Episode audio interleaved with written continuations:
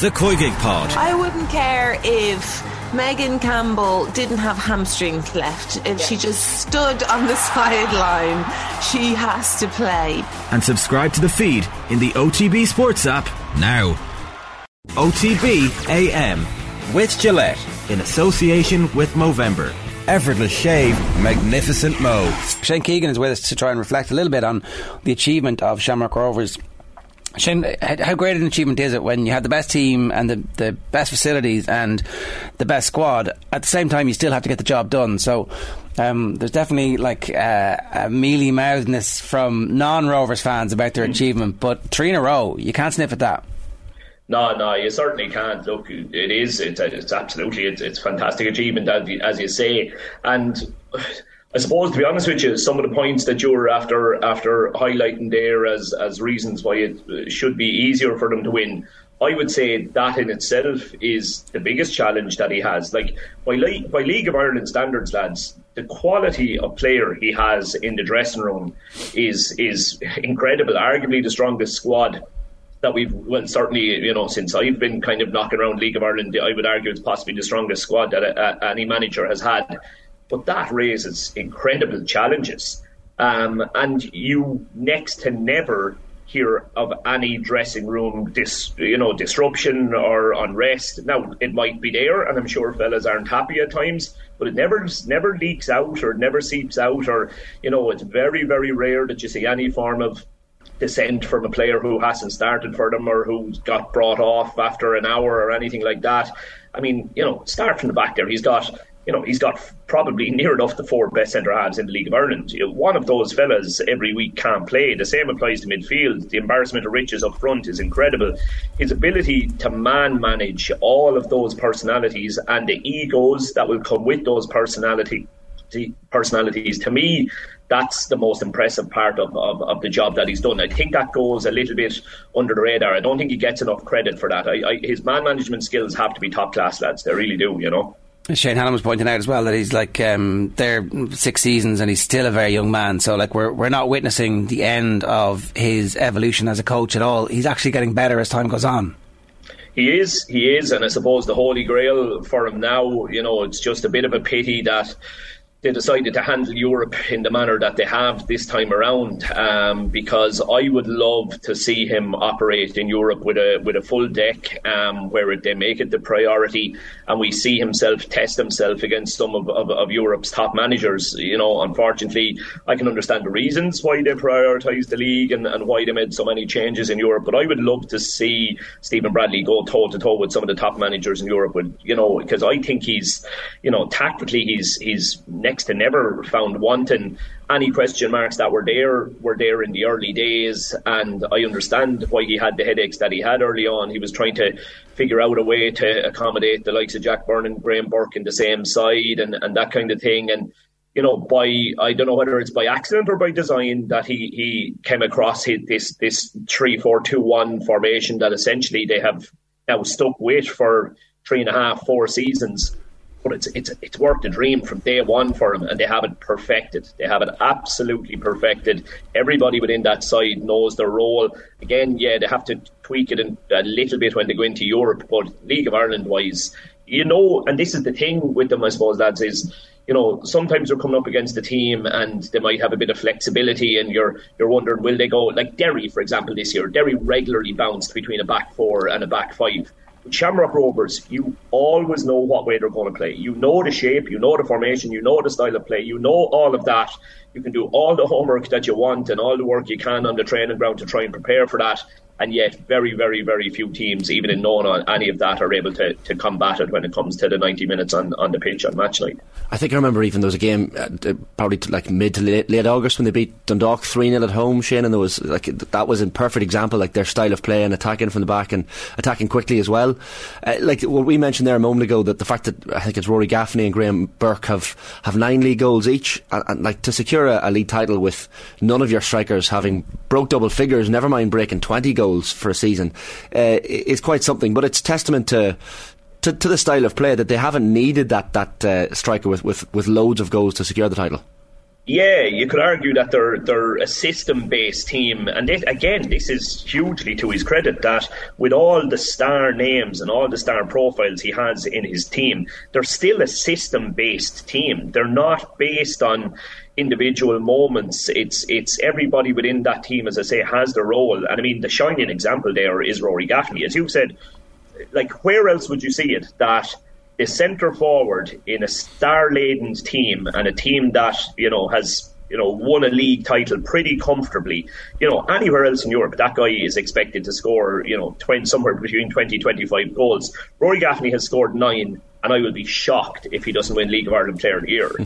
Because he's been outstanding at doing everything the centre forward role requires at Shamrock Rovers and because there are so many other quality players they're not looking for a Haaland who just gets on the end of things and pokes it home. They're looking for somebody who brings the most out of the two guys that are playing in the 10 behind them, brings the most out of the, the incredible uh, attack and wing back options that they have. Um, and Rory Gaffney has done that all year. And as I say, look, Jack, you know, we probably see a little bit of a difference in how they play as opposed to when Jack Byrne is on the field, but not off, but not on the field. Any other role any player missing within the Shamrock Rovers team, and it's just okay. Well, we bring in somebody else, and he knows what the job spec of that role is, and the band and, and, and the team just plays on and plays to the usual high standard, no matter who you are. As I say, a little bit of a caveat for Jack, maybe, but again, it's you know, it's it's it's it's fantastic what they're doing, and you know, it's too easy to say that. Of course, they are should they have more money than anybody else. They didn't have um, they didn't have more money than everybody else when he started when he came into the role, lads, and they didn't have more money than everybody else when he won his first league title. Um, or certainly didn't have, you know, I would I would argue they certainly didn't have the biggest budget uh, the year he won his first league title. It's the same as it, it's a very similar argument to Stephen Kenny. You know, by the end of Stephen Kenny's reign at Dundalk, he had all the best players and he had the most money. And people are saying, oh, well, sure, it's easy for him to win it. But he didn't when he won the first one or two. He built up his own armory there of players, and you know they have more money because they kept winning titles. Yes, Dermot Desmond came along, and that certainly helps things as well. But my point is, you know, he won a league title when he didn't have the biggest budget. Okay, he's winning them now when he does, but he had done it previously without it too. Uh, that point about playing uh, the best team in Europe, it, it, actually, in a weird way, the success, hopefully, of, of Derry and anybody else who might come along next year might make it less likely that he's able to do that unless the squad gets bigger. So, what's the future there in in that aspect? Like a more competitive league will probably mean that it's less likely that they do try and go after points in the European, whichever league they're in. Yeah, and, and, and that's a killer. And as I say, I don't know what the, the solution is. Uh, like I think we're we're probably a long, long way away from uh, uh, us having a, a coefficient at the league where the top two manage to qualify for for Europa League, and like that's essentially probably what we need now because we are going to have two superpowers in the league for the foreseeable future, and I don't know how that works. I don't know how that works. This this is the issue. You look around Europe at the the likes of your your sheriffs and, and these various different leagues that have one dominant team. They have one dominant team because that team is going to win the essentially is able to win the league with their B team almost, and therefore can play their A team in Europe. Um, but because Derry are so strong and are going to continue to be so strong, Rovers, you know, Rovers will have to continue to be at their very, very best in the league to, to stay winning it. And you know, one season you might survive. I would say for Derry, Shamrock Rovers, with their current budgets, you might survive one season without being back in in Europa League. But like two could cause, would cause serious, serious question marks and maybe a rethink about how they, they structure the club. So they've absolutely got to prioritise the league first, which is, is really, really disappointing because you know the quality of player, the quality of manager. You, you're licking your lips at the thought of them having a, a real, real rattle at, at, at Europe. When they, that period, I was chatting to the lads before. That period where, where I was eh, in a role at Dundalk, lads, we we had the exact opposite situation going on. Now, that the Dundalk experience probably is one of the reasons why Shamrock Rovers have decided to go the route they have. Because Dundalk, we did prioritise Europe. We gave Europe a right good rattle. Got you know got quite far in it and picked up a lot of money from from that and all that. But in the process, failed to qualify again for the Europa League for the following year, and kind of everything unravelled, and they're only kind of fixing that now. You know. Yeah. I suppose um, Shane, uh, Stephen himself, and Rovers fans might not thank me for, for this question, especially the, the morning after they've secured another, another league title. But uh, and look, maybe I am being a bit premature linking him to a, to a, an Irish job at this stage, given he is only 37. But like we've seen him linked with, with clubs like MK Dons and, and like Lincoln City across the last couple of years. Like, is he getting to a point now where the calibre of club he's going to get uh, linked with is going to be slightly, slightly increased and, and higher than the MK Dons or, or Lincoln Cities of the world?